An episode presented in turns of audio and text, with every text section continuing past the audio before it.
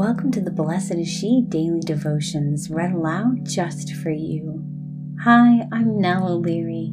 I'm the managing editor here at Blessed is She, and it's my joy to read the writings of my fellow writers, over 40 women from every walk of life, and share their reflections on Scripture to help invite you to go deeper in the Word.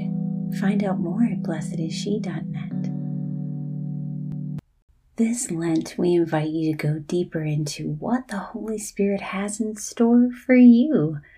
Join us as we journey with thousands of women through our Lenten devotional book, Set of Fire.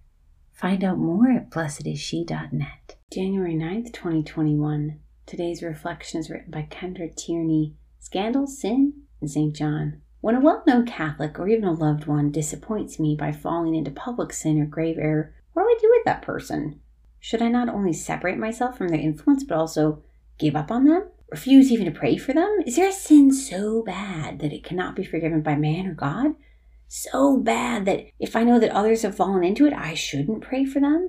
In today's first reading, St. John says, There is such a thing as a deadly sin, about which I do not say that you should pray. All wrongdoing is sin, but there is sin that is not deadly. 1 John 5 16 through 17.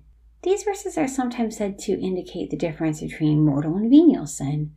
Viewed in this light, St. John seems to say that mortal sin is unforgivable and shunning a reasonable human response.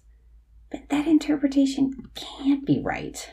We know, of course, that even great mortal sin is forgivable with penitence and sacramental confession. In fact, just a few verses earlier, we read, If we confess our sins, he is faithful and just and will forgive our sins and purify us from all unrighteousness. 1 John 1 9. So, what does St. John mean?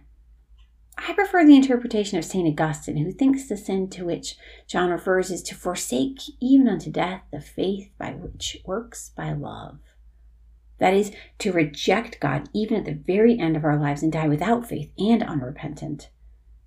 For this is a soul, tragically, that ends up in hell beyond the reach of our prayers.